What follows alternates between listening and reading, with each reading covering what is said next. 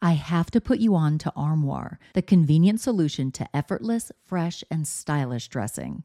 With an Armoire membership, you can curate the perfect wardrobe with high quality, unique brands tailored specifically to your taste. Simply take a five minute style quiz, select items from your personalized closet, then your chosen styles arrive at your doorstep in as little as two days. When it's time for a wardrobe refresh, just swap out your current pieces for new to you styles. I go from professional to the carpool pickup line, so I need a diverse wardrobe. With Armoire, I always have something fresh and on trend for any occasion without the clutter. I recently edited my wardrobe to staple pieces only because Armoire allows me to add new pieces monthly and return them just in time for me to do it all over again. And by renting rather than constantly buying new clothes, I'm contributing to sustainability. Armoire is currently helping me through my chic era with all the high fashion and edgy options that I am loving. And the empowering aspect of supporting a women founded and women led business is so cool.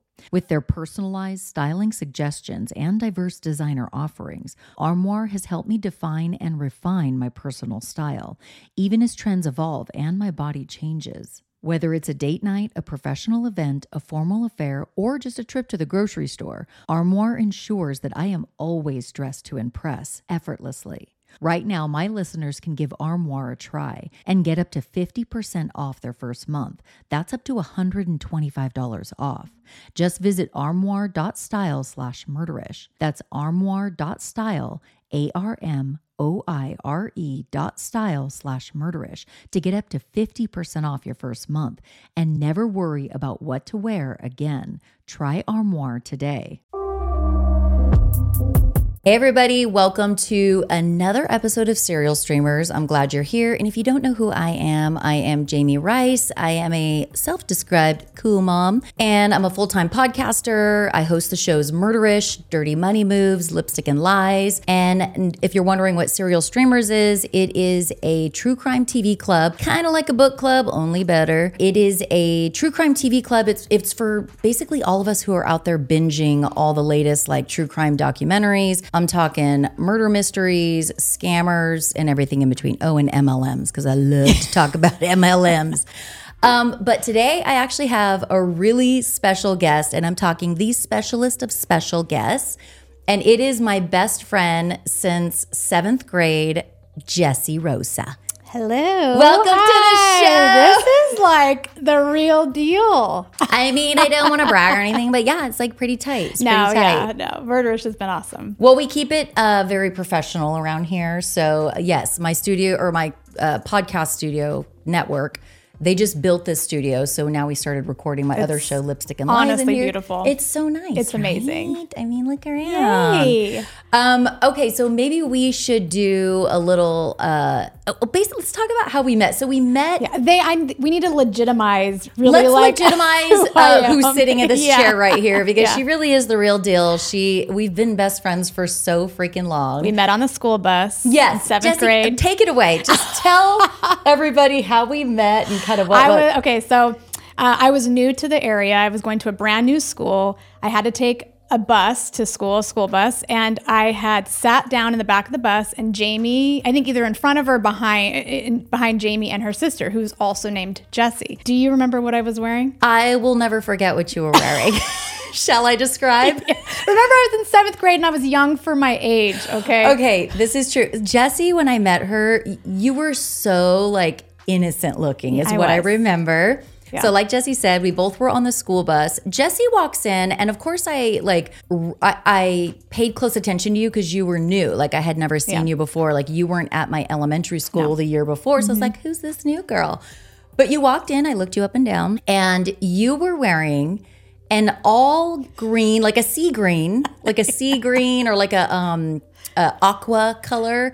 Uh, it was it was a cotton number from head to toe, and it was a matching set. So it was really close to something. You would find at Carter's. Carter's. It was like T12 because I I, was like gonna- 12 years old. I was gonna say Target, but you went Carter's, and actually, this pretty like it's like pretty. it like was attached to two hangers, like those were attached to each other. I didn't know what I was doing. I was so scared. I was in a new school. Yeah. But anyways, you took me under your wing. Yeah. And you know, and here we are. I mean, Yes, I yeah, I will never forget that day. And I was like interested in you. I was like, you know what? I, I am interested in this new girl. Like, despite your outfit, you might have felt a little sorry for yeah, me. yeah. I was Yeah. like, is this bitch going to get into some shenanigans with me or not? Like, can I manipulate her into the coming And to the, the dark side? yes. Yeah. One hundred percent. I was very moldable. You were very malleable, Yes. which is exactly what I Yeah. wanted at that Oh, time. Yeah, totally. So yeah, we met on the school bus. We went to the same junior high. But I would say that in seventh grade when we met, we were like friendly, but we didn't become best friends until the summer going into eighth grade. That's right. Mm-hmm. So like seventh grade, we were friends, but uh, we weren't official besties. Uh-huh. But then we realized, like, I'm like, I like that girl better than my current best friend, and then I think you liked me a little Yeah. better than like your current bestie, which was my old bestie. That's right. From right. elementary That's school. right. Um, and so then we like literally spent every single day in Of the summer. summer, and that was like before people you had summer camps and things that they do now for their kids. Yeah. You were just bored and you had to figure shit out. And we would order pizza to people's houses, taxi cabs, and then like look out the blinds and like watch them show up Yeah. and just like giggle. And we were it was ho- horrible. we were first of all, we were latchkey kids. Yes, you that's and I are both Gen Like a lot of people Xers. then, Our parents, for some reason, left our asses home alone. All day. Never shoulda. Yeah. we were up to no good Mm-hmm. all summer long and and that is just the start of it as far as like we would order pizzas taxi cabs to people's houses and just like laugh our asses off but we also committed a few petty crimes i don't know if we should say because i just feel like Yeah. i don't want to get canceled or anything Me either. I have a job that I need to keep. I have a job that I need to maintain. yes we have a little bit more to lose these days Yeah. but we literally like well, we definitely stole your parents' car. A bi- one yeah. of which was a minivan. We drove it all with no license, under the age of 16. Yes. Drove it all over San Bernardino. picked up our friends. Oh, yeah. We lit- beep beep hop in. I'm driving, bitch. Just give me some Get loser. money. Let's Yeah. go. yeah. So you and I have been best friends since then. So we led a life of crime, I feel like, in a way. We did. We Um, and it was literally, I was your wingman. You were the mastermind behind most of it. Shocking. Hmm. Yeah. Um, but uh, but also there's a lot of good to it and a lot of love and our families are really close to each other and now our kids are close and Oh my so God. it's just amazing It is. And we definitely like you and I make no bones about the fact that, and your mom will attest to this. Like we were, str- I would have hated us back in Oh, the day. yeah. We were assholes. Um, when there was a substitute teacher, remember the math? Oh, remember the algebra substitute Yeah. teacher? His name was Mr. Butterworth. And what did you call him? I can't, is it butter crotch? No. no. What was it? Everything was like a crotch. But what was butter? Butter Snatch. Oh, butter snatch. Okay, I was close. I was like that was like a one off. Me and Jessi had algebra together, and of course, any substitute teacher that would come in, like it, it was our, ex- we were gonna torture the Yeah. motherfucker until like he went home and cried. Yeah. And to this day, I, I've lost a little bit of sleep over how we It's were horrible. so- it's cringeworthy. I know it's, It's horrible. cringeworthy. It's horrible. I know. But we did. We, we we would like. I would be like Jessi, Jessi, and you're like, what, what? I'm like, raise your hand and be like, um, Mr. Buttersnatch, I have a question.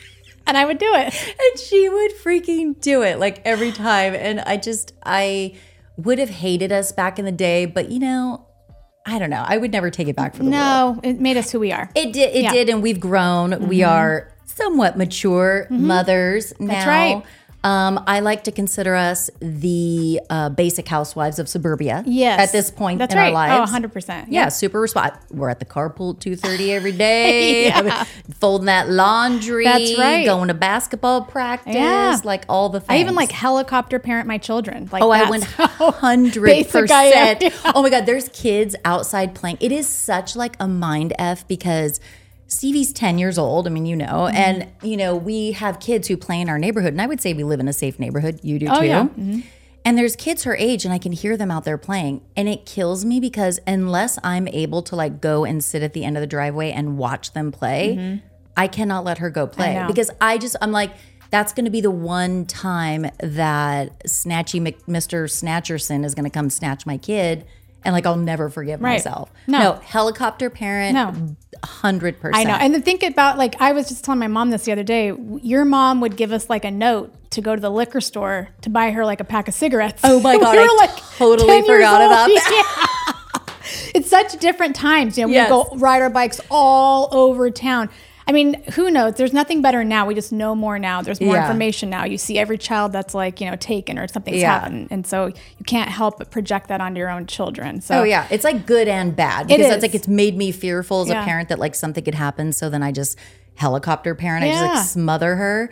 But we are um, essentially the opposite of what our parents were. totally. I mean, yeah.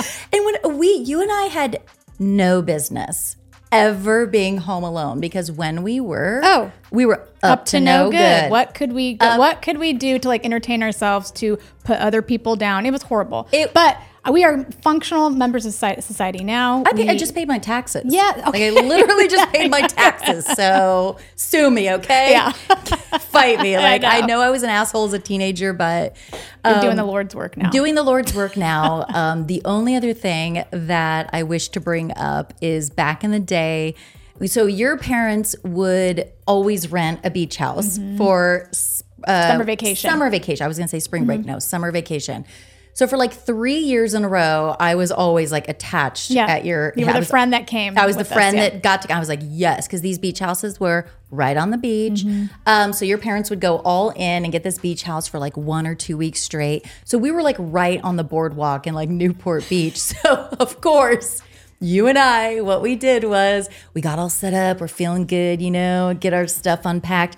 We go and sit on the front porch. We're like, hmm, we're bored. How what can should we do? entertain Yeah. ourselves? And we're like, I know, let's fuck with people who are rollerblading on the boardwalk. biking, yeah, biking and riding yeah, with their bikes. So you and I would set up these obstacles. And as you like anybody who's been to like Newport Beach, they know that this boardwalk is a skinny It's a main lanes. like it's and it's like a the thoroughfare. Like that's Yeah. how you would get through that whole beachfront area. yeah, and it's not very wide. No. And so it's like Two lanes, rollerbladers, one- bikers, one each way, joggers. yeah. So you and I literally set up a ramp and they Mm-hmm. It's an obstacle course. and an obstacle course. we literally put out like seashells. So we No, would it get, was pistachio shells. so we would eat pistachios. We put out the empty pistachio like, shells. yeah. And so when people would run over them, we're like, "Oh, the snails!" Or like, Yeah. they, they'd pick up their rollerblades, like, uh, uh, Yeah, uh, like, a rollerblader would be coming by and they would like see something in the road and all of a sudden be like crunch, crunch, crunch, crunch. And we're like, oh my God, our pet snails. And they're like, oh, we're so sorry. And then we would just be like laughing. Yeah. But the best one was like the cool rollerbladers who'd be like, had their Oakleys on, no Mm-hmm. Going shirt, like going that you're like backwards. yeah. Yeah. Whoop, whoop, whoop, skating backwards. And here they come. But watch out, boy, because me and Jessi had set up a ramp. You either ramp. ha- and your only choice was to go over it or, Or go into the sand. Eat shit in the sand. It was horrible. It was like glorious but horrible all at the same time because like Yes. literally somebody could have gotten hurt. And oh, you know what we would have done if somebody got hurt? We would have fucking ran oh. inside Oh. and acted like nothing happened. because we didn't do But if it happened to me now, I'd full blown be like a Karen, like, who? Where are your parents? Like, I would what, totally go. Excuse "Yeah, excuse me." me. How dare you? This is a citizen's arrest, bitch. So that is like almost the full scope. I mean, we could be here for years talking, Talking about, about like we were just teenage assholes. But the moral of the story is we are um, upstanding members of suburbia. yes. At this point in our lives, like I said, I just paid my taxes, so like I should get some points for that. Mm-hmm. Yeah. Uh, you go to work every day. You are a In um, healthcare. Yes, but you are a what do they call? You're a first responder. That's right. So that's my girl. and um, but yeah, so like we are responsible adults That's right. at this point in our lives. So we turned But- out fine. Yeah, exactly. I'm like I'm sure your mom is like so thankful that. Oh that- my gosh, I think yes. your mom had lost hope at some point. She did. She literally. almost- we almost didn't graduate. We both almost didn't graduate high school. We did a lot. We didn't. We got through. I'm pretty sure I had like a 1.2 GPA Yes. at, at maybe. I had two periods of PE my senior year, just to try to graduate. Uh, I was in 10th grade history summer school as a senior because super seniors because we literally ditched as So many classes as you could ditch and still skate by with a certificate that says that you graduated. But And barely. barely. And We Barely. would we would go smoke weed and go to Del Taco. and we would always swear that like, okay, we're literally just gonna ditch third gr- or um, third, Third grade, period. third period, and we're gonna go back. Yeah. we And never, we went, never back. went back, no. We would be like, okay, whose house we going to? Right, I know. Like, know. Now in your parents' do. car, Yeah, that was yeah. stolen. with no license. no. Oh my We god. probably just and we would pick up all of our friends. I remember one time we were in your parents' Toyota Previa. Which they don't even make those anymore. Thank God. Thank God, I know. So- remember we used to say it looked like a ramp in the Yeah. front, like woo. So we A would literally buster. like Yeah, That's what it was. a dust buster. And you remember the pilot seats in the middle could turn 360? That's what I thought was so cool. Like we could literally just pile the friends inside and be like, "Get in, bitch, let's go!" And they could turn their seats like any which way. Like we didn't know what we were doing. No, remember there was times my sister was dating an older guy. Like he was in his like early to mid twenties, but he didn't have his light or he didn't have a car. we would go pick up. We were sister's like 14, 15 years I'll pick you up. Yeah, what time? Tell me what. No problem. 14, 15 years old, no license. Honestly, if it was now, I'd probably be like an Uber driver, like I at 15 if I could I swear, making them money. Seriously. We would pick up my sister's like 20 something boyfriend in this minivan at 14, 15 years old, like we own the pitch. God damn. I can't. So I guess, you know, I can kind of relate to the people in the documentary that we're going to talk about mm-hmm. today. Because I would describe virtually every character in this docu series is just a bunch of douchebags. 100%. Literally- Looking for fame mm, any way they them. can. Yeah.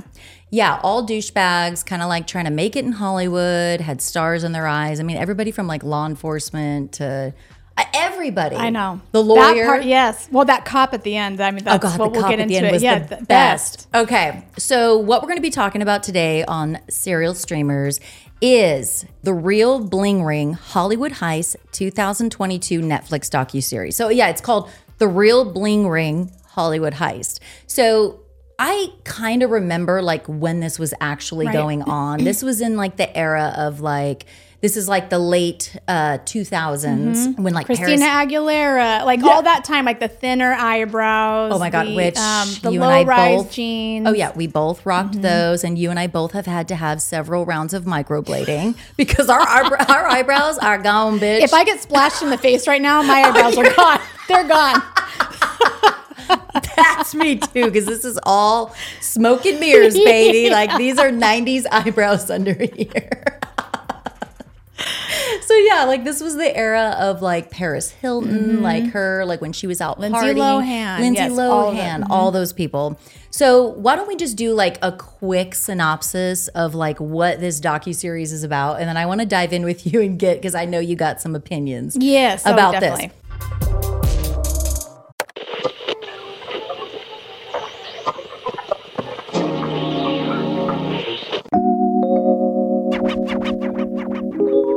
So basically, the real bling ring Hollywood heist, it's really about these, you know, fame hungry LA kids, you know, like wannabe celebrities. The main feature in the docuseries is a guy named Nick Prugo, and the other main feature is a, a woman, now a woman, at the time she was a teenager, named Alexis Neiers. Mm-hmm.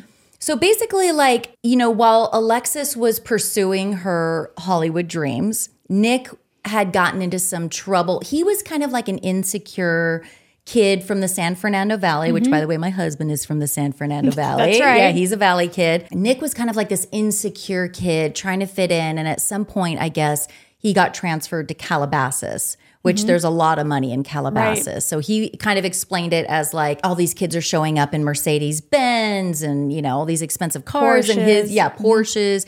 And his mom would drop him off in a Honda Accord and he mm-hmm. was like embarrassed. Right. And he always wanted to like either, he wanted to fit in. So if he could attach himself to mm-hmm. more popular, famous, rich people, he was going to do that. That's right. Then, um, basically, at some point, Nick Prugo meets a girl named Rachel mm-hmm. at Calabasas High, I want to say. No, so he ended up going to a continuation school. Oh, which is called like Indian Hills sounds or something. familiar. Yeah. My sister. your sister went to continuation school. My school. sister went to proud And member and continuation school. Rachel school. also had gone, I think, to Calabasas High or whatever the high school was, and then she also had to go to continuation school, and they met together in continuation school. Hmm. Okay, I'm glad somebody was paying attention during this Well, doc. all- that must have been when I was making my deviled eggs. Yeah. Yeah. No, let me, well, so just really quick, Jami and I kind of watched the wrong documentaries to get, you had the right one. I had sent you a clip of the HBO documentary, which I thought you would click on. She didn't even click on it. She's just like, yeah, yeah, we'll do the bling ring. Yeah. So I watched the HBO one. So there's a lot more information that Rachel gives for the, um, which it's all Rachel's perspective. Yeah. And this is more Nick's perspective. Yeah. So um, one. a few weeks ago, when Jessi and I were talking about recording together, um, we were. Try- I was like, "Can you come record serial streamers with me?" I'm like, "I'll let you. You know, tell me if there's a certain like docu series you want to cover." So you had been like texting me links. What about this one? What about this one? And I was like, "Well, I don't want to cover like a murder dog because then we can't like Mm-hmm. Right. have Get fun." funny. Yeah. Yeah. So we settled on the bling ring and you sent me a link for it, but I didn't even click on it because I was well aware of the bling ring because I had watched the Netflix Right. one before. So I thought there was only one documentary about Right. it. And so I was like, yeah, let's do it. Boom, we're going to do the bling ring. So I went and watched the Netflix Right. doc. Little did I know, unbeknownst to me, the link you sent me was actually The for HBO. a whole, yeah, HBO doc uh, where Rachel right was kind of like she had never talked about her side and even in through the netflix documentary it almost showed i think it showed in either every there's three episodes Yeah. at the end like they reached out to her and one other uh tamayo whatever her name Yeah, is some ki- and some they never wanted to give a statement for this documentary but now the hbo documentary is like now rachel finally wants to talk about this Yeah. it's all kind of like from her perspective Yeah. and nick didn't talk on that one so i feel like i can at least give the rachel side to Okay, I'm things which so glad. they I watched both because Yeah. I, I crammed last night with the Netflix documentary. When you realized we were Yeah, watching like, two oh, different shit. documentaries. Yeah. Um, and he, the- they, his story and her story are pretty close. Oh, they are. Yeah. Okay. And I find that interesting because we'll get into it too, but because we have to decide kind of who you believe. Because in this documentary, like they all have different stories, Mm-hmm. Right. but they're basically all trying to protect their own ass. Yes. Like basically, Well, so I don't like, think Nick is trying to protect anything. I think he just wants more is more for him. Yes. Alexis Neiers is, is definitely trying to protect, her ass. image in this Uh, one. And. Alexis's kooky mom, Andrea, is also Oh, trying to God, protect her. I, I feel like Nick was the most truthful. Yes. So that's why I say it's interesting that you say his and Rachel's story kind of match. They do. I tend to believe most of what Nick said. Yes, yeah. Mm-hmm. Mostly all of it. So yeah, to your point, like, uh, you know, Nick was the main speaker in the Netflix show. We never heard from Rachel and some of the other ones. We only heard from Nick, Mm-hmm. And Alexis, Alexis. and Alexis's sister, and also Alexis's mom. right? So it's coming all from their perspective. So basically, you know, Nick meets Rachel, I guess, at the continuation, continuation high school. school, and um, basically he describes it as Rachel was kind of like wanting to get into some trouble. Like she would go and check car doors and be like, "Come along, let's go." So they ended up stealing stuff from people's um, cars. In this wealthy neighborhood. So then they would get the credit cards and they would go shopping and buy a bunch of designer stuff. Well, then they kind of got bored of that or maybe ran out of cars in the neighborhood to start stealing from. And they started eventually stealing from people's homes, Right. but very famous people's Right. homes. But like so before the famous people, Yeah. which is like you see in the HBO documentary, they steal from one of their mutual friends' homes and what how this kind of how that started was um, so they started doing the car door things, finding the that that was like petty theft, Mm-hmm. and then um, their friend. This is when MySpace was around. Yes. So one of his their mutual friends posted, "Oh, you know, I'm going to I don't know the Maldives for the summer or something," Yeah. and it clicked like, "Oh, we know that family's going to be gone. Let's try." And so he broke into that house. They broke into that house first and stole like twenty thousand dollars of cash, $40,000 worth of stuff or something like that. A lot of things, yeah, cash, jewelry, and that was like their start of putting together. I think you know, people having, you know, and that's something that also kind of comes out in these documentaries the need for all of us to give our status. Yeah. What are we doing? What are we thinking? Where are we going? And they're doing that. And now that's giving these people, they, they capitalized on that. they that. know Literally. you're not home. Yes. I'm glad you brought that up because that's actually a big part of this documentary and like their strategy Mm-hmm. to get into people's homes. They when they knew they were gone because to Jessi's point, this guy, this first guy, this mutual friend Mm-hmm. or whoever you know he was that they stole from, he had announced on social Yeah. media on MySpace, "Hey, I'm going to be in the Maldives or wherever he was," Mm-hmm. and they're like. Oh, Yeah, now we know now- he's not going to be home. right. So they went and robbed him of thousands of dollars worth of stuff. And then, of course, every celebrity, it eventually escalated to like Paris Hilton's house, uh, um, Adriana, Adriana Patridge.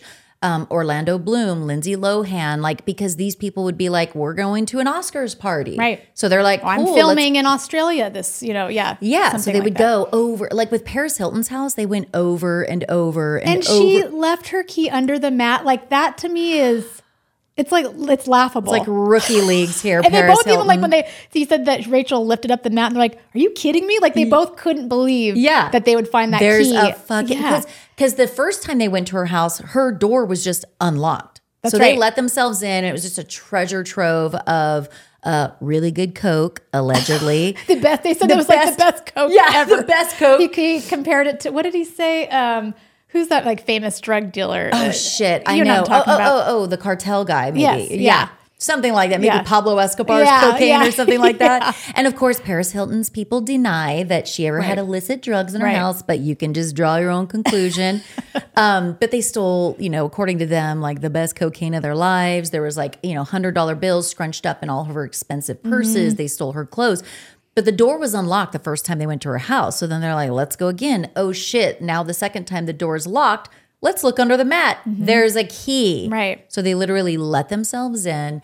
And so Rachel, it all starts with Rachel and Nick Prugo. And they are just, it's feeding. And so now they're kind of like in the it crowd, if you will. Like, because they are using other people's money to go to these clubs and be like, "Oh, next round's on me," and mm-hmm. you know they're kind of getting in with the with the cooler club kids, mm-hmm. and you know like people who are sort of like famous or fame adjacent, and they can attach themselves to them, and they'll now all of a sudden be accepted because now they're wearing designer clothes that right. don't belong to them, but nobody knows this.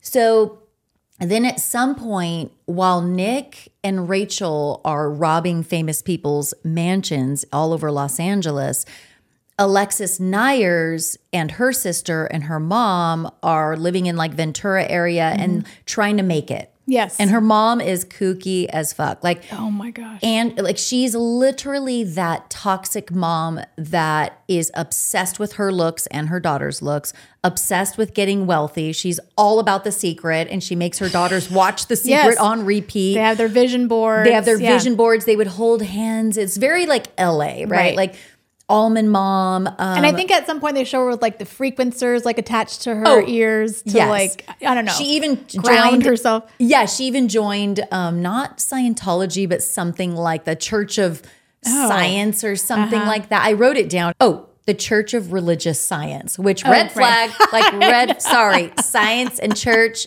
now. Yeah, I now. Like it literally just it was probably very much like Scientology, right? Oh, right. So Andrea, Alexis's mom, has her two daughters like join this church, and she's literally like giving them Adderalls every day, which was not even, I don't think, diagnosed by a doctor that they needed this shit. Right. And of course, unfortunately, Alexis develops like a really bad Drug drug, habit. Mm-hmm. Yeah, exactly. So basically, Alexis is, you know, living with her kooky mom and her sister, trying to make it in Hollywood. And she has two. She has two. There's three of them. It's the three girls, but Tess. Tess, and Alexis meet Nick. Yeah. So what happens is Andrea, Gabby, and Alexis. So Andrea is the kooky almond toxic mom. Mm-hmm. And then you have uh, her daughters, Alexis and Gabby. Eventually, Alexis's best friend Tess moves in. Oh, Tess is a best friend. Yeah, Oh, Tess is the part. best Okay. friend, but she kind of like acts like a sister, Sister, and she calls okay. Andrea mom. Okay. Um, and she moves into this toxic household. And then she's, of course, eventually trying to make it in Hollywood. And Mm-hmm. Andrea's taking these girls and dropping them off at the age of like 16, 17 on these sets, these all nighter sets where it's just like cocaine and dancing naked for Marilyn Manson. Like, literally, like the worst. Mm-hmm. Parenting Alexis, yeah, ever. Alexis did not have a good role model. I will give her that. And she admits it, and I feel like she's almost more enlightened now. It seems like oh, than she her is. mom. So eventually, after Tess moves in with Alexis and her sister and her mom, Tess knows Nick from school. Mm-hmm. So Tess introduces Nick to Alexis. That's right.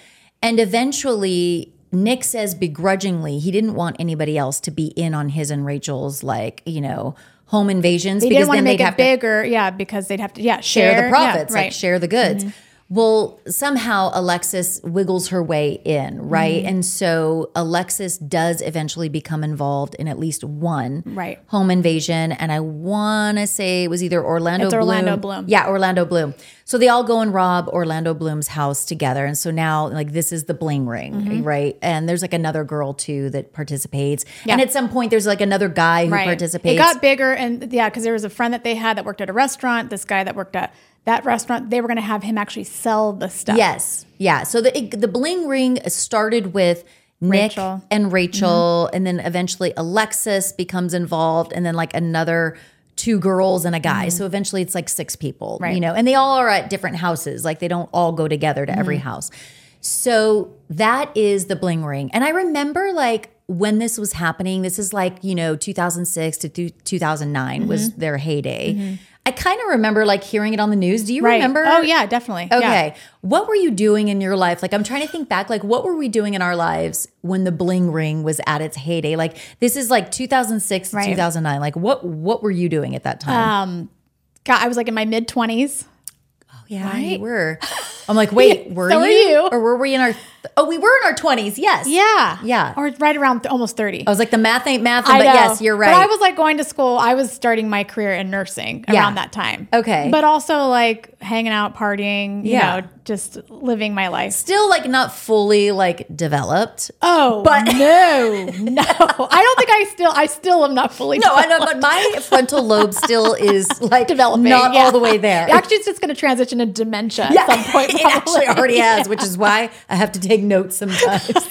I have the I have the memory of like a 92 year old. Um, so 2006 to 2009, I was married to the guy that I met in Mm-hmm. high school. I had two children. I think Skylar was like, I'm doing the math real quick here, was. Mm-hmm. like 10, 11 ish years old. So Drew must have been like five, six years old at the time. And but in 2008 is when me and him separated. Oh. And in 2009, a year later, is when I met Steve. That's right. My current husband. So that's what I was doing. And like you and I were doing totally different things at that time, but we were still totally That's in right. touch. I and you was, were transitioning out to the valley. Yes. So at that time, like you and I grew up in the 90 Nizzle, the mm-hmm. Inland Empire, you San know. Bernardino, Redlands area. Um, I was still living in that area. Mm-hmm. You were out in LA going to school, living in an apartment. Yeah. And I had a Doing- roommate. you yeah, had a was- I mean, I was dating my now. you were dating. Oscar, yeah. And I came out a few times and Yeah, we that's hit right. it real hard one night. Super hard. Which ended with me puking in the sink and Oscar in the trash right Yeah. below me. So I think we were doing like Irish car bombs Yeah, or like who knows? we were losing our damn minds Right. is what it was. Um so but I was still living in the IE. You were in the LA area, but then when I met Steve in 2009, I like a year later we got very serious and I moved out to the LA area, which Mm-hmm. I'm here. So now you and I live about on a good day 40 minutes apart. Right. On a bad day. Always day. depending on traffic. Yeah, always Yeah. depending on traffic. Because you live in like one part of LA, and Right. I live I in think like if you think whole, of like LA as a square or like a box, I'm in like the southwest corner of Correct. that. I Yeah. am in the northern Yes, end of yes. that. Yeah. So, but it's just kind of funny how we both ended up in LA because I remember being so sad when you, I was like, oh, like my besties movie. And LA and the Inland Empire is like an hour and a half. So it's Right. not that big of a Not deal. that far, but it seems like a world apart. It does. I was like, oh my God, I'm losing her. Like she's gone forever, you know?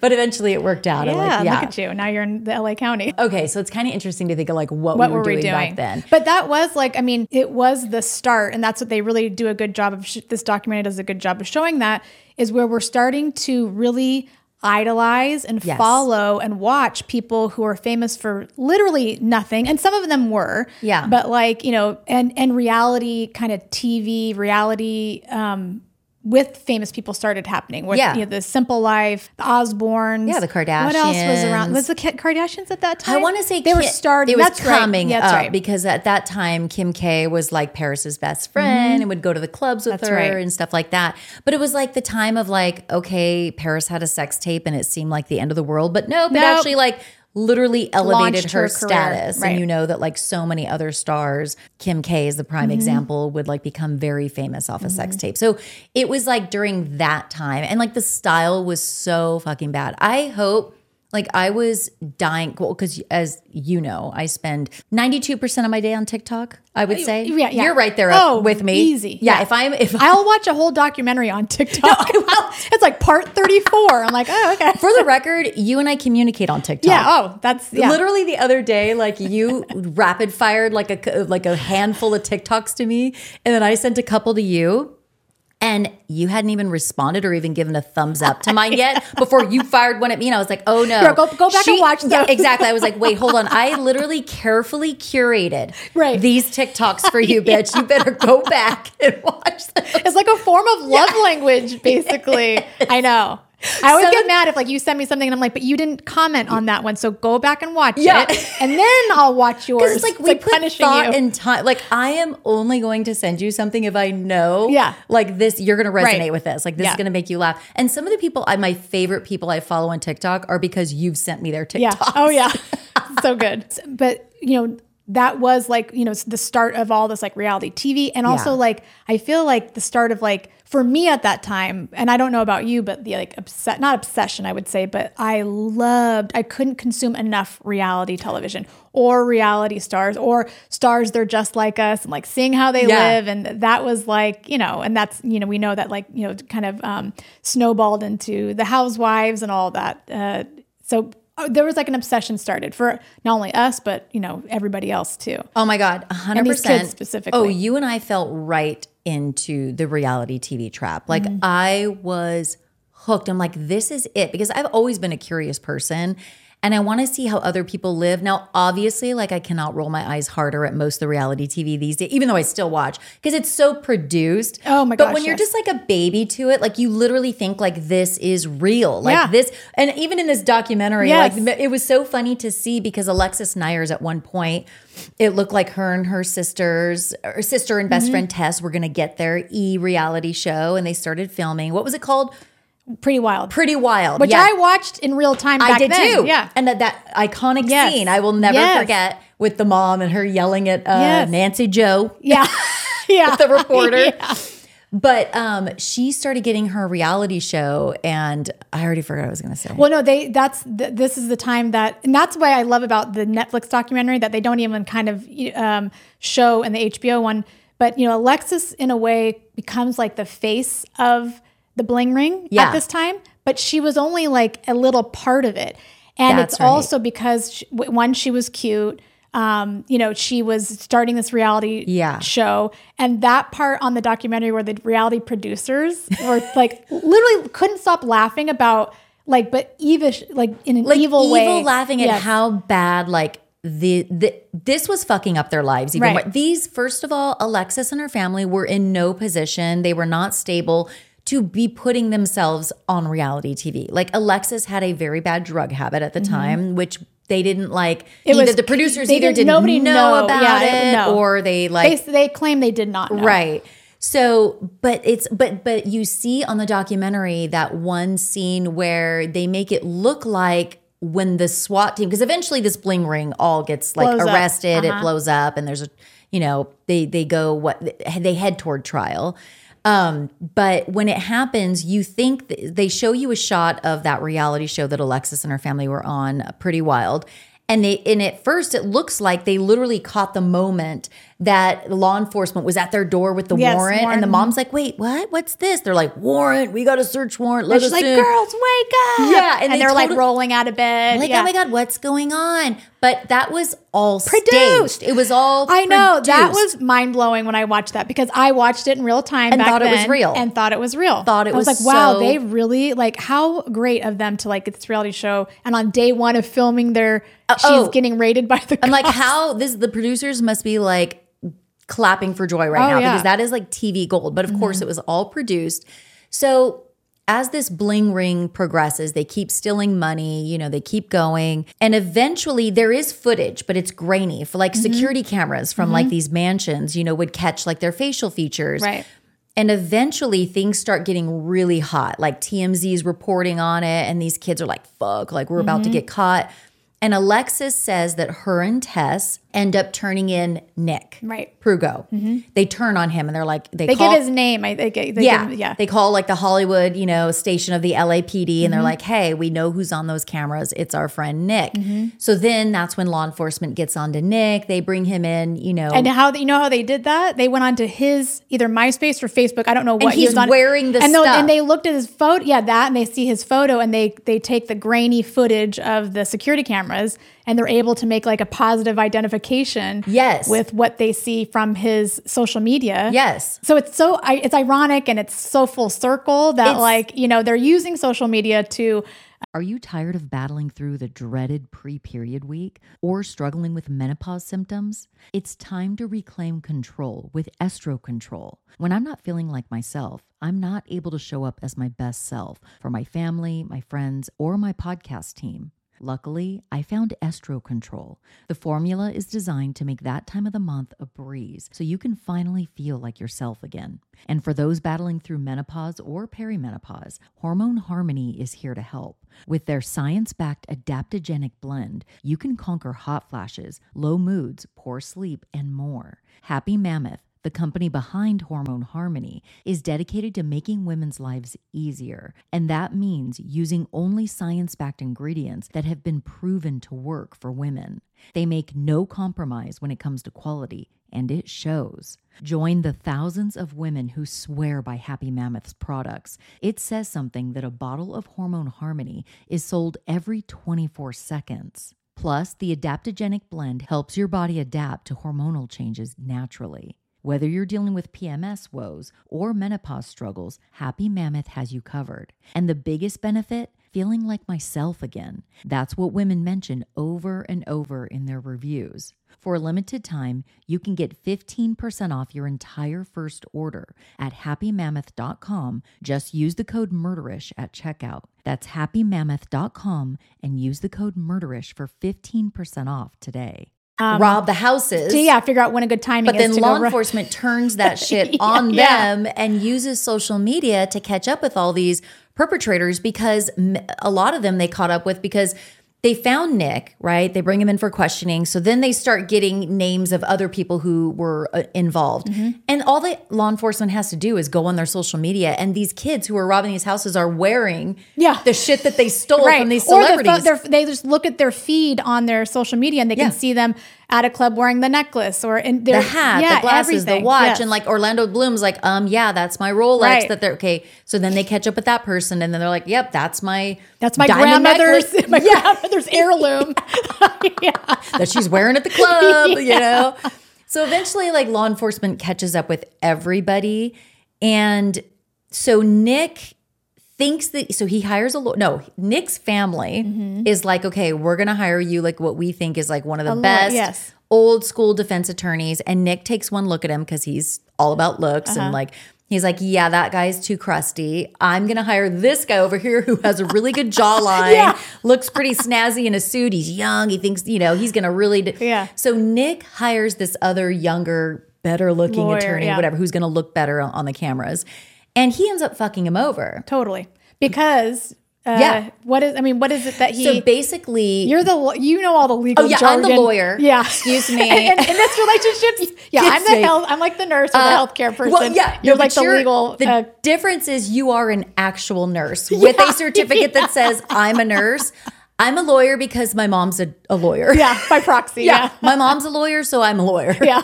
and I report on true crime on my podcast, That's so I'm a lawyer technically. that's right Um, what so- does he promise him Yeah. So the defense attorney, this hotshot defense attorney that Nick, you know, ends up going with against his parents, you know, uh, recommendation, basically tells him, "Look, I've made a deal for you. You're going to get immunity. Mm-hmm. that's right Where I'm going to take you into law enforcement. You're going to spill the beans, tell them, be honest, as honest as you can." Because if you're the first one to do this and you flip on everybody else, they're all kind of fucked. But Mm-hmm. Yeah. you're going to come out of like this he's like going to deliver everything like in a perfectly packaged with a Yep. bow everybody, all the houses, all the information, and, and therefore he'll get Immunity. Immunity, No and jail immunity time. means okay. That's what it means. No jail. yeah, like time. literally no jail time. Like, and I don't know if it means like maybe he would get, maybe he'd have to still pay restitution, and maybe he'd still get probation, or maybe he'd get nothing. But essentially, it was like we're going to keep you out of jail Mm-hmm. if you can just turn on everybody. I that was my interpretation of what immunity would mean. Okay, so Nick's like, cool. So he goes in front of the detectives and he spills the beans, Mm-hmm. but what didn't happen, what the lawyer failed to do, is actually get in writing from the prosecutor. Mm-hmm. You can't get immunity from law enforcement. You can only get immunity from the DA. Right. And Like, Brett Goodkin. That's I was looking for his name. Brett Goodkin is the the investigator that said he would give immunity, but that was the police officer. that yeah, and you can't. Uh, law enforcement's not the one that's going to give you immunity. It's up to the DA, the district attorney. So what ends up happening is Nick goes and spills the beans, and later finds out, oh shit! First of all, his lawyer made a handshake deal with law enforcement. Yeah. When he should have made a written deal Right. from the prosecution, Right. like from the DA. So the DA is like, uh, "Nah, bitch. Like, No, you're never, going You're down." going down. Like, Yeah. you are so culpable in this." Yeah. So he made And a Nick, big Nick mistake. even said he's like it's like lo- uh, lawyer 101. Yeah, you no, can't you can't like get immunity Yeah. from like a cop or these Yeah. you know yeah. Yeah. So I don't know what his lawyer was thinking. And he kind of fumbles his way through it because they interview him and he's like, whoa, well, it was a handshake. And it's Yeah. like, bro, Yeah. Mm-hmm. you totally fucked your boy, Nick. But anyway, so he fires him eventually and gets another lawyer. And eventually, Nick. Um, but he does give up all the names and everything. Mm-hmm. So at that point, then the prosecution, like they have like a solid, they have all the Oh names. yes. Like Not only do they have like the people, they have uh, evidence of the items being used by each named individual and according to Yeah. their social media, their right. MySpace, their Facebook. Right. So Nick ends up pleading out. He pleads no contest, I want to say. Um, and then it's Alexis and some jail time too. He I think he does some jail time. Yeah, and I have that in my notes. Like we can talk about like the aftermath Mm-hmm. of kind of like how everything ended up for everybody. Um, yeah, so Nick, so then he's kind of like out of the picture for a while. Then they go and focus on Alexis.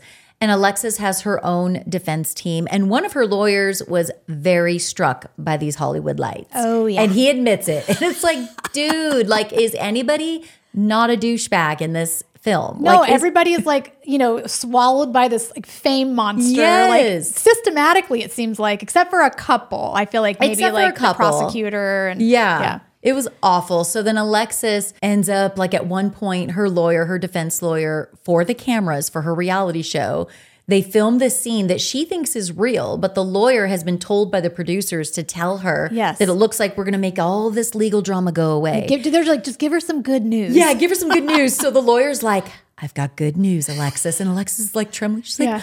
yes, in her little like baby voice. And he's like, I think we're going to make all this go away. She's like crying. I felt so bad. I felt for her. so bad for her, and none of it was real. No, none of it. It was None all of it was- for the show. Oh my God. And the lawyer admits, like, he literally, he's like, I regret to this day, but the producers had coached me and told me, like, do this for the cameras. And It's Yes. like, no. So she definitely, he did not make everything go away. No. Like, she ended up getting uh, in trouble. Like, she ended up being held accountable. Right.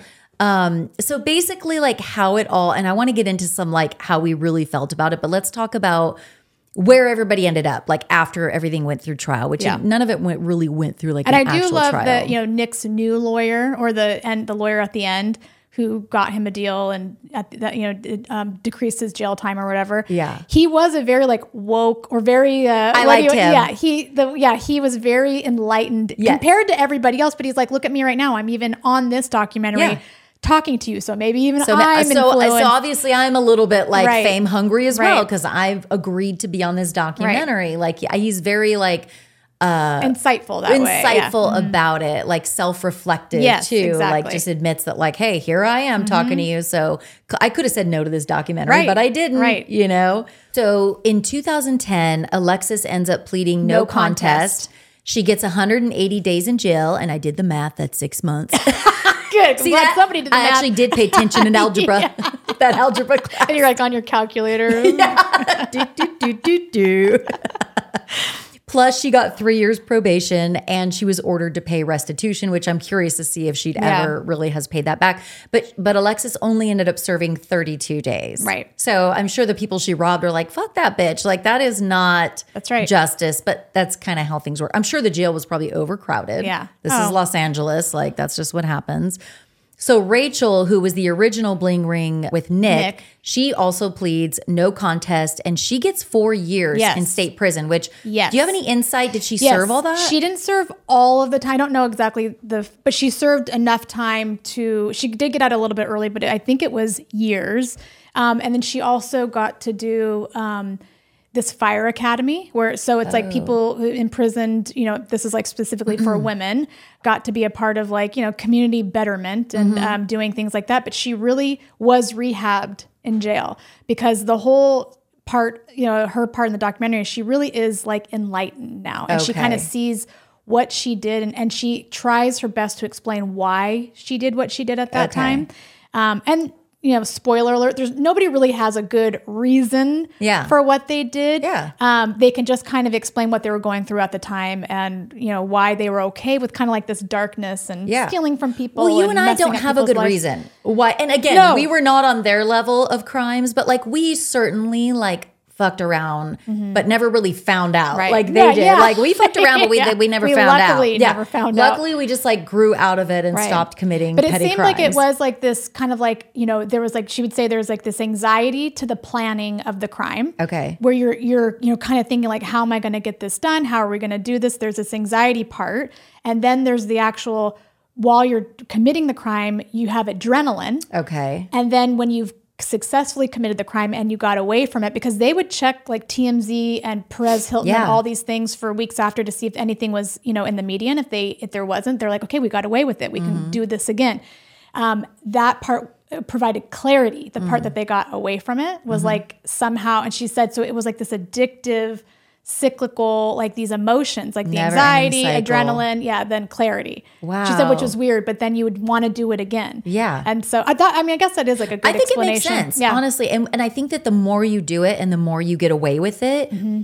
you just, you're like, we're never going to get caught. Right. We've got this. Like it makes you more emboldened to like, just, we did one, let's do another. I Right. mean, and I'm sure it's such a rush and a high, Mm-hmm. but especially for teenagers whose brains have not fully formed, but they're also living in LA where there's a lot of pressure to be in, to be popular, to Mm-hmm. be famous, to be pretty, to be rich, you Mm-hmm. know, all these things. So I imagine like that had, well, I know that had a lot to do with it. Like, I Oh, yeah. feel like they all of a sudden could run in circles that they couldn't run in otherwise Normally, with right. their Social middle class, class, yeah. Mm-hmm. you know, whatever status, Right. you know, before they got all these designer goods. Right. So um, then you have Nick. So Nick pleaded no contest as well. He received two years in prison, but he only served one year in county jail. So I think that makes sense. Yeah. You know, usually they get out early. So as far as like when the documentary ended, as far as what what their status is now, which would have been last year, 2022. Nick was applying at that time for a governor's pardon. I don't mm-hmm. know where that stands now. He had also was operating an online business with his husband of 5 years. Mm-hmm. Which I was like, okay, that's cool to see him doing well. Alexis, um, as of last year, was 11 years sober. She has two two children, and she they described her as an advocate for recovering addicts, mm-hmm. which again is wonderful. And good old Andrea, the. And I cannot stress enough how many missteps she made Uh, she was as a parent. horrible. I mean, she was like a, sing, a single mom of these Right. two. I mean, she struggled, but the decision making and it was the algorithm she used. To get oh my like, god, her parenting It, it was, was, all yeah, kinds shocking. of bad. It was shocking. Yeah, It was absolutely shocking. Like she literally fed the girls Adderall every Yeah. morning. Like, Smoked girls, come get with your. Adderall. Like, Yeah. Mm-hmm. dropping them off at these shoots somewhere in LA, like for Marilyn Manson when they're underage and they're Mm-hmm. like barely clothed. Because, but it's funny because she kind of like tries to like minimize, like, oh no, I didn't know, you know, this and that. And the girls, meaning like Alexis and her sister Gabby, are like, yeah, no, my mom fully pushed us toward Yeah. that. Like my mom fully would do anything for us to be famous or her to be famous to bring money into the Yeah, household. and when every time Alexis talked about her mom, it was very resentful. Yeah. Like all the commentary was very. Um, I don't. I can imagine they don't have a good.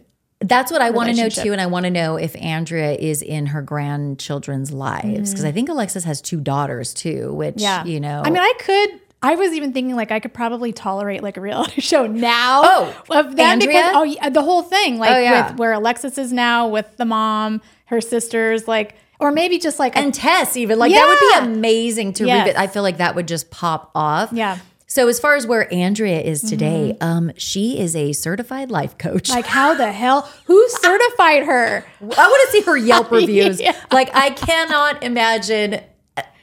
First of all, I side eye any life coach. Oh, right. I am a very like skeptical, cynical, like mm, Definitely. like what makes you qualified to tell me how to run my life? Right. You're literally just trying to get my money, but Yeah. that's just me. Yeah, right. Um, but especially not Andrea. No. not Andrea should not be. She couldn't even raise coach. her kids. No. However, she's going to tell you how to live your She life. barely raised her Yeah, kids. Like yeah. she literally, I love that she was like that mom too that had every device to try and be skinny, pretty, Mm-hmm. you know, no wrinkles. Like she literally just was that mom. Oh yeah. The worst kind of mom for a daughter, especially. The worst, yeah. Yeah. So she's a life coach uh, nowadays. So I got to go check those Yelp reviews. Oh, yeah. Um, and it says that she's working on a book and a YouTube channel, of course. that bitch I cannot. might, want, I might get- like peek around and see what's doing on that. I feel like I'm gonna. I'm gonna subscribe to her YouTube channel. like, I, hold on, hold on, Yeah. let me subscribe. Yeah. Um, and sh- her YouTube channel is going to be all about healing fractured relationships and family systems, because of course, Of course, yeah. no family system is more fractured Right. than Andrea's. It's in yours. Yeah. She is a literal expert then, I guess. She is. So, what were your like overall like? Okay, what was your favorite? uh, Well, let's talk about the scene Which scene? the with with Nancy Jo. Oh, yeah. you set that up for us? So, you know, she gets um I forgot who told I think it was her lawyer it advised her to do this Alexis's vanity lawyer. Yeah, advised her to do this Vanity Fair article um, during this time to maybe, you know, that this article would come out and um, you know, kind of show what a great girl she is. Yes. She, like, because basically her lawyer, which this is the stupidest move for a Mm-hmm. lawyer to make. A lawyer should want their client to be like, just shut up. Right. You are Don't say in criminal anything. Right. proceedings. Don't say a word Right. until all of it is Right. like adjudicated. Okay. So her lawyer was like, I've got an idea. Yeah. Mm-hmm. Why don't you do this Vanity Fair article? And you're, we're going to show the other side of you because the world right now thinks that you're a spoiled, bratty, Brat, yeah. Mm-hmm. hood, you know, d- d- stealing from people's houses and you're just a brat and blah, blah, blah. And so her lawyer's like, why don't you do this Vanity Fair article? And then Yeah. And then uh, the Vanity Fair article comes out, and um, the title says something about her. Like I forget what the title is. she about wore Christian Louboutins Louboutins. to court Yeah, the first like couple sentences about how she wore these six inch heels, and she's like, "I didn't fucking wear six inch heels; they were kitten heels, you bitch." they were and then had to call her on her like flip or slide a blue black Yes. blueberry blackberry Yeah. phone to like leave a message for her, which is another great part of that whole scene. Yes. was that she's just trying to leave this message to for Mary Nancy Jo. Nancy Jo. Nancy Jo is the, uh, The journalist yes. Mm-hmm. who wrote the piece in Vanity Right. Fair, which Alexis and her family were super excited about this Vanity Fair article, article because they're again they're fame hungry Mm-hmm. and they're like, oh my god, I'm going to be featured in Vanity Fair. Like Mm-hmm. this is I read this magazine with like the famous people I see are in this Yes. magazine. Now I'm going to be in this So magazine. it literally, like the cameras are rolling for the reality TV Mm-hmm. show, and um, she opens with the magazine. She's like, "Oh my god, oh my god, there I am!" On the, and then all of a sudden, like you see her face. it's like the drop. blood drains out of her And body. this Nancy Jo read her for filth. Yeah. Like Nancy Joe could not have, and and she was probably just being honest. Yes. But Nancy Jo's like, basically, the article painted Alexis for exactly what she probably was Right. at that time, Right. which was a Louboutin wearing, bratty, a law breaking, you know. But she was so focused on like she got the shoes wrong that she was wearing like BB kitten heels or something like that. Yeah. And not these Louboutins. Yeah. know, but you know, like completely missing the point Yeah, of the whole thing. right. So then the iconic scene, like you said, is like and the again the reality TV you know show was filming this, and so um, somebody in the house, maybe it was the mom, was like, "Call call Nancy Yeah. Joe and tell her what you think." she- producers, oh, the producers yes, are like, again. call Nancy Jo. She, you know, if you're Yeah. saying she lied about you in this article, you should Call her confront her. yeah. So Alexis calls Nancy Jo, and the camera, you know, it's rolling, and they got the flip phone, um, and it goes to her voicemail. voicemail. and it's like Alexis is something like, Nancy Jo. You lied about me, and I was wearing kitten heels, not Louboutins. And then her mom in the background's like, liar, you're a liar. And then Yeah. Alexis is like, Mom, stop, stop it. So it's this. the funniest part is like she has to re-record. Nancy Jo is gonna get this. No, I know, but then she's like, every time you do that, I have to re-record. So whatever option you pick to like re-record your Yeah. message, I think she did like three takes of this. Oh like, my message. god! It's And so like good. literally, Nancy Jo is like. Put yourself in Nancy Jo's shoes. Mm-hmm. She's probably more wearing more sensible shoes. Like put yourself in Nancy Jo's sensible shoes and like imagine her listening to her voice message. Oh, I and know. it's these unhinged, like, you ruined that, mom, stop. I can just picture her like listening to it like with a smile, like, like can't you can't make this shit up? I'll like, make this shit up. Goddamn Nancy Joe just really fucked with her so bad. She did. So that was like probably my favorite part of the documentary. But I remember that iconic Yeah. scene from what's the reality show called? Pretty wild. Pretty wild. And that honestly, and this is why I think she became the face of the bling ring, even though she really wasn't the mastermind. She just happened to just pop in, and I think in at least the one robbery. Yeah. Um, she is that was more entertaining. Yeah. But it does show you like there's nothing real about that. And when you see and now when you see like the rate when you watch the HBO one, you really see how that was just a little blip. But she became like the face of this bling ring Yeah. because of everything that was happening during that time with her reality show and Right. these iconic, um, you know, uh, uh, scenes that are like burned into our brain. Like, I mean, this is like you know what is almost twenty years ago, and I still remember it clearly before even watching the documentary. I Oh my god, I will part. never Yeah, forget that never. one. Um, and they literally, so they made uh, Francis Coppola made a film, a scripted film. Mm-hmm. Sofia Coppola. Sofia is that, oh, who's Yeah. Francis Ford For- Coppola? That's her dad. Oh Yeah. yeah. No, Sofia Coppola Sofia is like an Coppola. amazing, yeah, She is. Yeah, And so she made a film, a scripted film about the bling Mm-hmm. ring, but she chose to make Alexis the star Yes. Mm-hmm. and the biggest like actual celebrity, like actress played the part of Right. Alexis. And Nick felt slighted by that I because he's know. like, uh, excuse me, I was the I head would rather have been Yeah. played by. I to like a young, a youthful Tom Cruise. it's like, like, get bro, the fuck out of here, bro, Yeah, like you yeah. ain't that important. No. Like no, And Tom Cruise, like, come on. Tom Cruise is not going to be in this. No. film. Like, no, he No. gives two shits about the bling ring. Yeah. But like, yeah, so he was he felt slighted by that, and Alexis kind of like used it as like a slight toward Nick, and she's Mm-hmm. like, well, you know, basically, like, I guess I was the most interesting part about it, or something like that. And even like in the documentary, it is a lot of he said, she said, Alexis Yes. versus Nick. And I think she is still trying. She's acting like she's on trial still. She's I think so, still too. trying not to act like she knew or di- di- didn't know any better. And she really wasn't a part of it like he said that she was. But he's like, no, she did all this. And Yeah. his story does track with uh, Rachel's. Okay, that's what I was going to ask you. So first of all, it sounds like like if you were to believe, do you believe Nick over Alexis? yes, yeah, I do too. yeah. Like he came off as, I mean, yes, he's kind of a d bag, you know, in Mm-hmm. yeah. some ways, whatever. And it sounds like he's doing wonderful in life, so I Mm-hmm. shouldn't trash him. You know, Nick today, but um, he did come off as more believable Oh, than yeah. Mm-hmm. Alexis. I think she was still had something to hide. Like I think you hit the nail on the head when you said she's speaking almost as if like she still could be prosecuted for this. So she's Yes. being careful.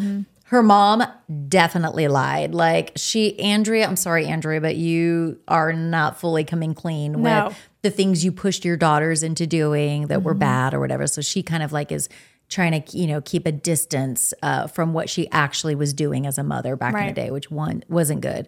Um, so then let's get to Rachel. So you watch that doc. Mm-hmm. So overall, it sounds like Rachel is very insightful, like self-reflective about like she has of- clarity yes, now. and she I mean she talks about like their relationship and they had like they like almost synergistically or symbiotically one of those sims Yeah. together had this dark relationship she and Nick and even like other friends noticed like they were just dark together but because they had each other in the darkness it like validated the Yeah. relationship in a way. So they kept getting into this trouble and doing things and doing more because they knew they had each other. So they were very close. Yeah. And they never wanted to grow the group because they wanted to keep it to themselves and they were afraid things would get messed up and get messy, basically, which Yeah. it did. Um, and um, yeah, so in the end, you know, she she was very. Qu- her mom is a lawyer, um, a, a criminal defense lawyer. I Oh, God, of I think. That's and so she told her, you know, as soon as like she was, you know, arrested, like shut up, don't say anything, and she did. And she said she knew it was like game over at that Mm-hmm. point. Like I'm going to.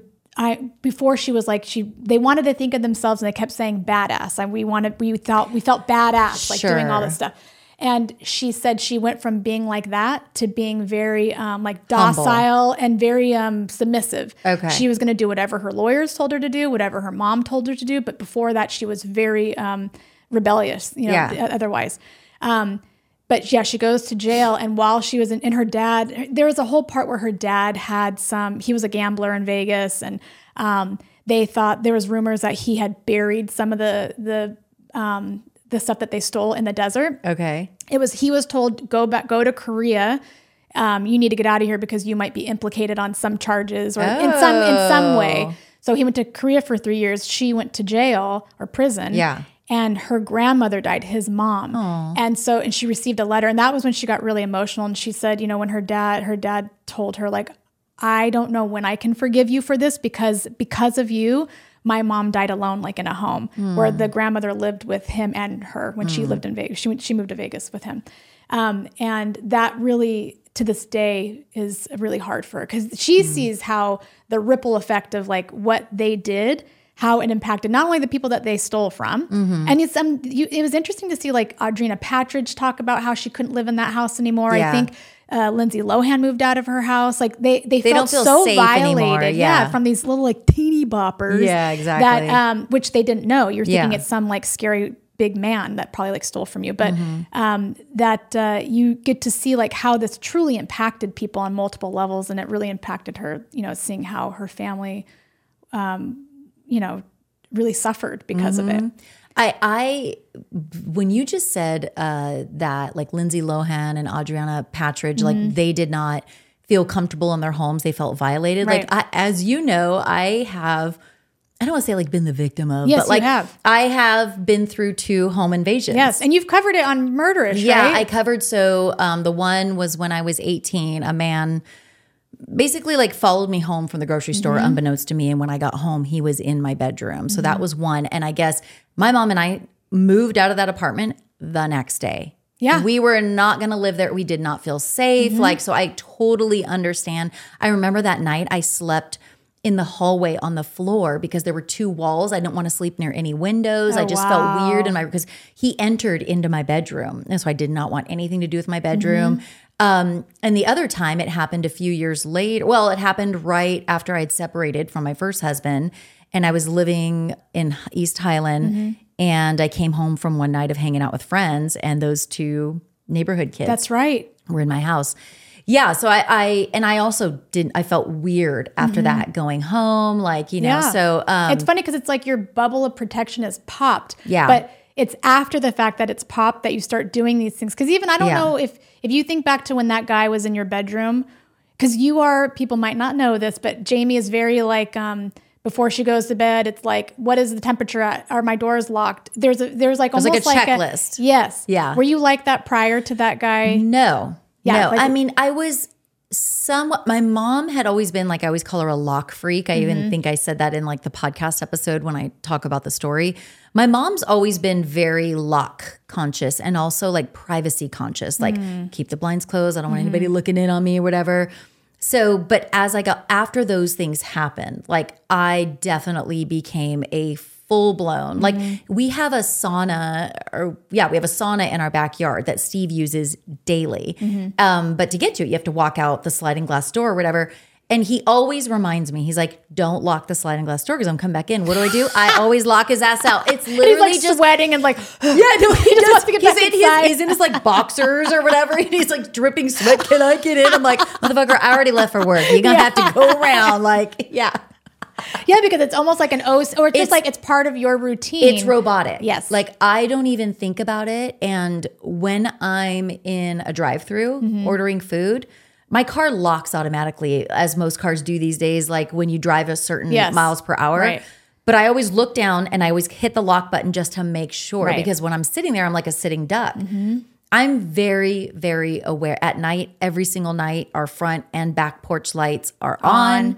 I have my German Shepherd. Like I am very Mm-hmm. And you t- have told your kids, the ones that are not in your house anymore. Oh yeah, like yeah, make sure your porch lights on. I and- am yeah. like so they know the drill. Yeah. Mm-hmm. they know, and I always repeat it too. And I'm like, I just have to. I have to get my mom checklist out of my mouth and into your ears. And whether you choose to do it or not, I'm going to sleep better knowing that I've reminded you. Yes. Like even when she used to take Ubers, when Drew would take Ubers, like Mm-hmm. she didn't have her license, but she was old enough to like be like, oh, I'm going to so and so's house. And she would take an Uber if I couldn't take her. And I'm like, um, I said, every time you get in, first of all, make sure that you can get out, that it's not on child lock, but also find a way to bring up in conversation that your mom's in law enforcement or your whatever, or uh, that like just bring up things so that they know that you're very aware Right. Mm-hmm. of your surroundings and, you know, oh, oh, take a picture of the license plate. Like just do all the things to let them know, like, Yes. I'm not the one to be fucked with. That's right. Yeah. Don't fuck with me Yeah. today because But it's good though. I mean, it's it's it, it's helping them be safe and not to be so trusting and Yeah. yeah. Oh yeah, I am like a safety freak after those things. But yeah, I mean, I can see and in this scenario, like a lot of people are like, "Oh my god, these are rich people, they're not really victims." And I get it. They're not as sympathetic Mm-hmm. of victims. I totally get that. But of course, they're human and I can totally understand Yes. from firsthand experience that if somebody comes into your home and frightens you in that way, like and violates you in that way, like And even if you're not you don't feel safe. that you Oh. just walked through the home and they weren't your expecting you. Yes. It's very personal, yes. you know. It is. So I guess yeah, I loved this docu series. I thought it was like really, it was kind of like quirky and fun the way that they did it. You know Like, what's funny is I started watch because when I went to watch it like cram last night, Yeah. it's I saw that I'd already started episode one, but Hmm. I stopped it and I remember because when Josh Altman from Millionaire, what's it, Millionaire Listings or Yeah. whatever, I'm like, what in the world? Why is he Why is on he here? Why is he a talking head on this docu? Though I stopped it at that point, 'cause Yeah. I was like done with it. Well, I think I was on to something else. He's also a D bag, so he Yeah. fits right in. Yeah, Part- that's check, what it yeah. is. Like yeah. D bag. Okay, and I love when he's like.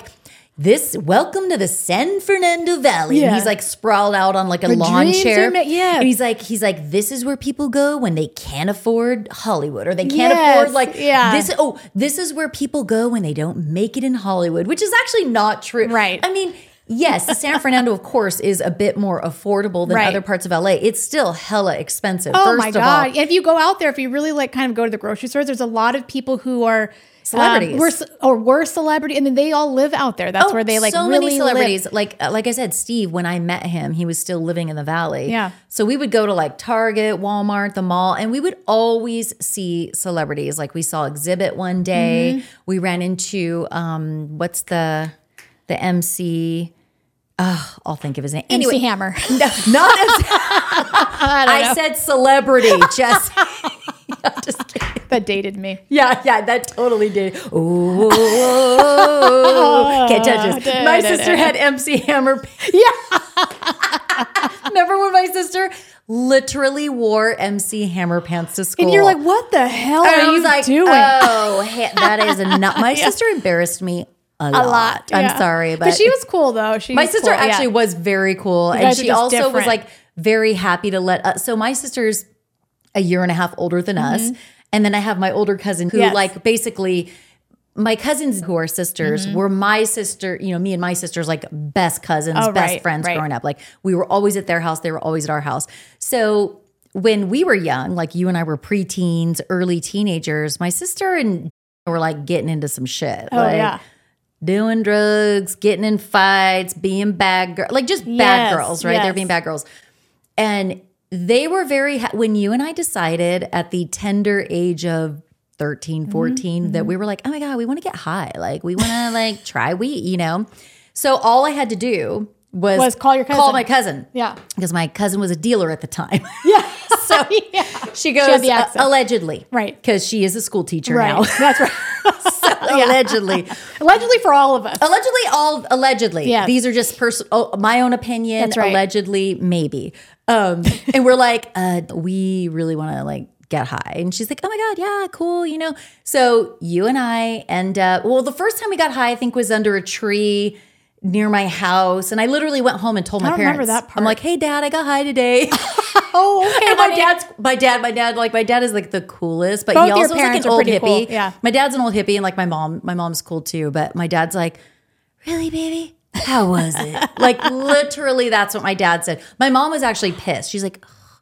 but oh, mom, you can't really talk because Yeah.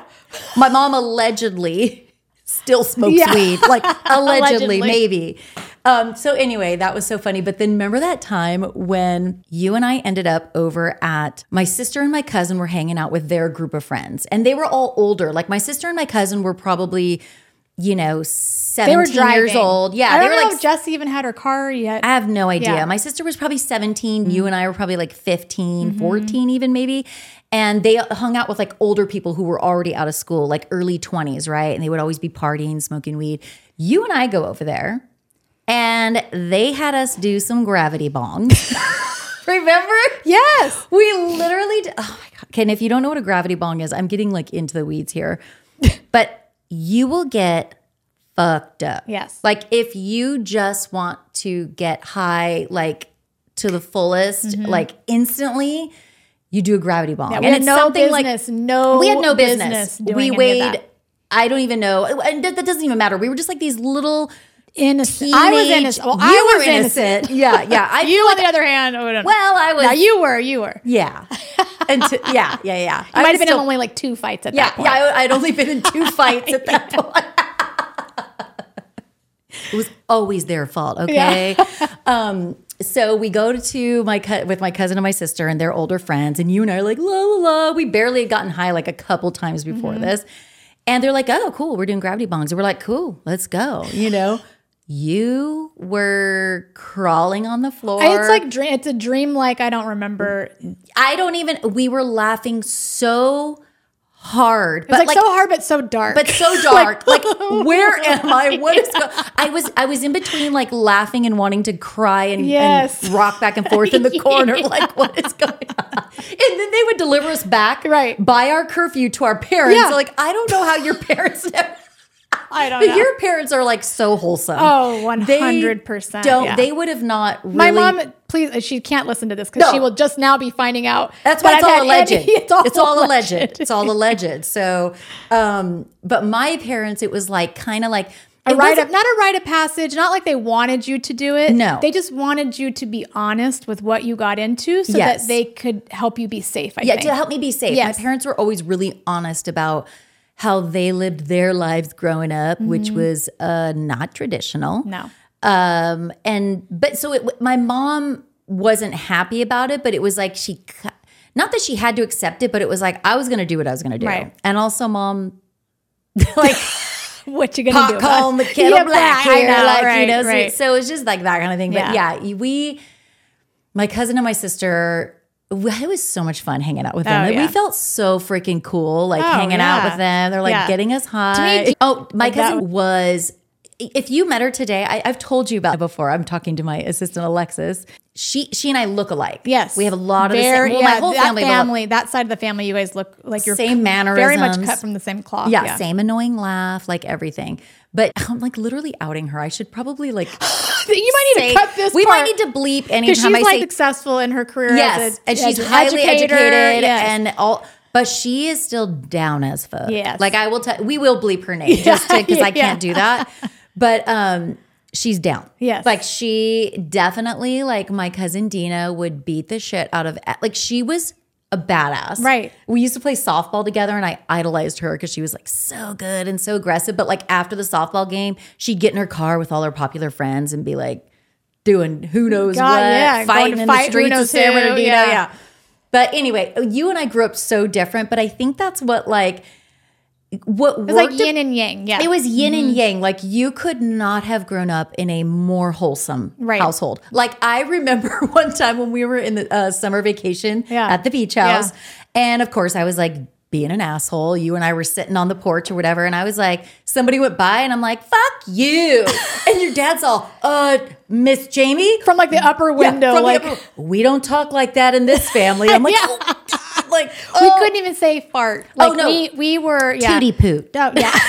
toot. It was toot, not tootie poo. That would be, you know, real, you know, wussy. That's But yeah, yeah, toot yeah. Toot, more- yeah. toot. Yeah. But yeah, like your mom and dad had to correct us so many times. Like you and I would be in the car, your mom would be like driving us around town, and Mm-hmm. I would go with you to like your braces appointments. Like I was that annoying friend that was like, "Yeah, I'll go to your orthodontist." Like we just wanted to be together. Yeah, like yeah. we didn't care. No, I think you, my parents lost some sleep because you were my friend, but Yeah. my they could not be more proud of you this to this day. And they see now, you know, like you can see even like where you are now. That existed then. There was like this core you, Yeah. who was even as a little girl, you could see this kind of like star quality and Aw. entertain. You know, you're a great entertainer. Don't make me cry. Yeah, I- Come on. yeah.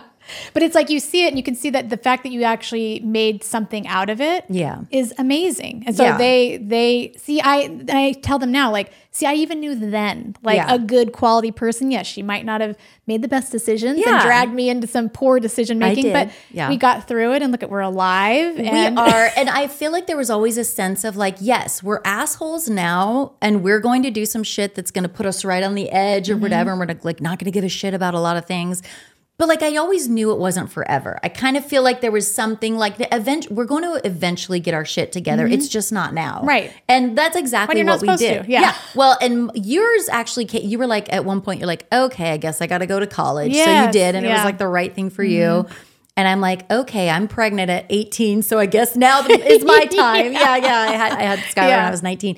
The we can wrap it up because we're right at like noon. But I just um, I'll never forget. So my son Skylar, who's 26 now, he used to babysit him when he was. Remember when Dexter bit him? yeah oh my god like, I was like sorry never gonna let be- asshole dog Yeah. bit your kid yeah I know Dexter was such an asshole. Yeah. May he rest in Rest in peace. peace. We poured one out for Yeah, Dexter when he died. I that's remember right. that. Uh, your mom, after I had Skylar, so I mean, obviously you and I were into shenanigans, and your mom's like, "Good God, is this bitch ever going to grow up?" Then I had Skylar when I was 18. Mm-hmm. I remember coming to your house, the house we used to yeah hang out and do all the bad hang out, stuff do all the bad stuff in. And I had my little baby with me, and all of a sudden I was holding him a certain way, and I could tell that he was like trying to poop. Mm-hmm. And I remember like adjusting his body so that he could poop and it- Easily. easily. Yeah. And that that was the moment that your mom knew, like, She's a good okay. Jami's gonna be okay. Yeah, like, she you were actually just- thinking of this, you know, this child, Yeah. how comfortable he was in his pooping, and yes, Yeah. and she said that that was when she really turned for her, like you seeing you as a mother. Mm-hmm. Which even then, I know that was like such a for you to be known as like a good mom was Yeah. very important to you. Oh my god, And you weren't totally. fake about it; it just naturally came to you, but it really did turn your life around. Okay, now we're gonna See, it's like easy to get you with that with your kid. like, Look, see, I need to be on this more often. I can make her cry. I know. I'm like, I, what's funny is I was just, we were just at our friend's house last night, and she's like, yeah, she's like, everybody knows Jami's not a crier. Like, she's like, Yeah, you, no, I've you're never- not. Uh, but I, but they're, but When it my comes to your kids, kids. but also your mom. Yes, I know. My mom, Which I will get through this, Yes, but yeah. your mom is, um, She's an amazing person. yeah, and she got me through a really a hard really time. hard time with Skylar. Yeah, she did. Yeah.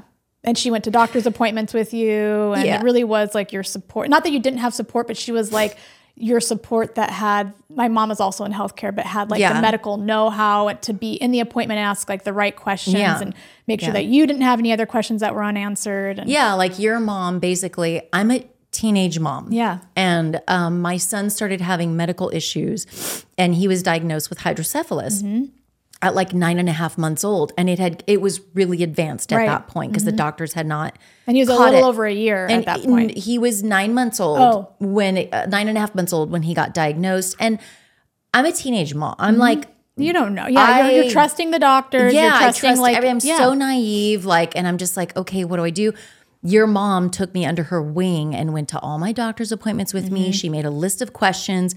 She got me in VIP status when Skylar had his surgery, which by the way, he had surgery like two weeks later because it was so Advanced. The doctor, I remember Dr. Abuasal looking at me and your mom was at this appointment and she's and he's like, um, I need to advise you that you need to not take your baby to Walmart. He cannot catch a cold. He Right. needs surgery right, now. away. Yeah. Mm-hmm. Because there was so much pressure on his brain. So your mom like got me through that. And I'm like, yeah, I know. I'll like never um she knows how much I appreciate. Yes, and she's um, loves that she could be, even be a part of that Yeah. and a part of his story. And cut to today, where Skylar is like, it never impacted him. Knock on wood, Yeah. it has never. It has. It, it was like that surgery happened, and then he led a normal life after Mm-hmm. Yeah. that. He did. Like Skylar, Skylar has like the biggest personality. And yeah, he's never so he has a shunt in his head to this day. Mm-hmm. Yeah. That starts at the cyst on his brain and it goes behind his ear, behind his neck, and it his coils stomach. up into his stomach. But he was only 10 months old when he got the surgery. He's 26 now, and Dr. Buasal put enough shunt tubing in, for lack of a it- term, it- yeah, he it has to grow. and it- so yeah, it's uncoiled, and now he's a 26 year old man who's Yes. never had. I'm again Knock knocking on wood, wood yeah. never had any issues with his shunt, which is amazing. He's never had any infection, and he's normal as normal can be coming from this family. Like, yeah. yeah so anyway, love your mom. She's my hero, and love you guys. Yeah. And um, oh, this, we love you too. I'm so glad that you were able to come and record with me. Yeah. Literally wish that like someday when money's not an issue, like I literally will be like uh, when I hit the lotto or something. Yeah, please. I'll be like Jessi. I'm retiring you. Thank God. But yes, I better get a big my chunk only of that. yeah, my only requirement is you got to come and record podcasts with me for fun, like yeah. on the daily, like Done. Yeah, Sign me up. Jessi's always down. You can pick if you just even not even retire me. Like I can just be like lower class, but you can like you know bank bankroll my Oh, I'll life. bankroll your ass. No problem. I just need to get my nails done every once in a while. Oh. Yeah, my eyebrows might get need to nails be done. re microbladed. Oh, we will get our lower face facelifts yeah, and together. Botox, and then that's Yeah. it. But then I can live in like in a trailer. Oh no, honey, no! I'm putting you up in more than a trailer. Like, there's people in my family I'll put in a trailer, but you, honey, you and your mom. But I'll You're gonna all be living with you. large. Yeah. oh my god. Okay, this was so much fun, you guys. We want you to share, of course, as we always do with serial streamers. We are going to put this episode out on the Murderish podcast feed. So if you are listening right now to Murderish, to if you're listening to the show on Murderish podcast right now, make sure you hit the follow button. That way you get all the new episodes as they become available. And Murderish is available wherever podcasts are available. If you're watching on YouTube, make sure to hit subscribe so you never miss a new video. And make sure you're following me on Instagram if you're on Instagram.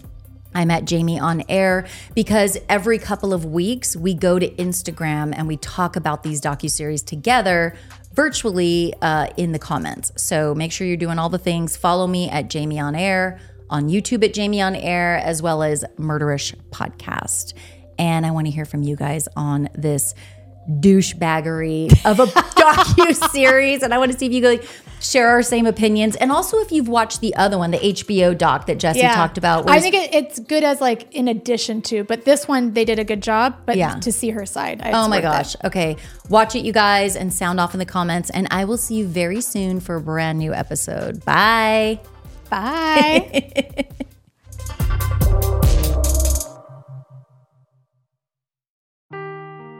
Seeking the truth never gets old. Introducing June's Journey, the free to play mobile game that will immerse you in a thrilling murder mystery. Join June Parker as she uncovers hidden objects and clues to solve her sister's death in a beautifully illustrated world set in the roaring 20s. With new chapters added every week, the excitement never ends. Download June's Journey now on your Android or iOS device or play on PC through Facebook Games.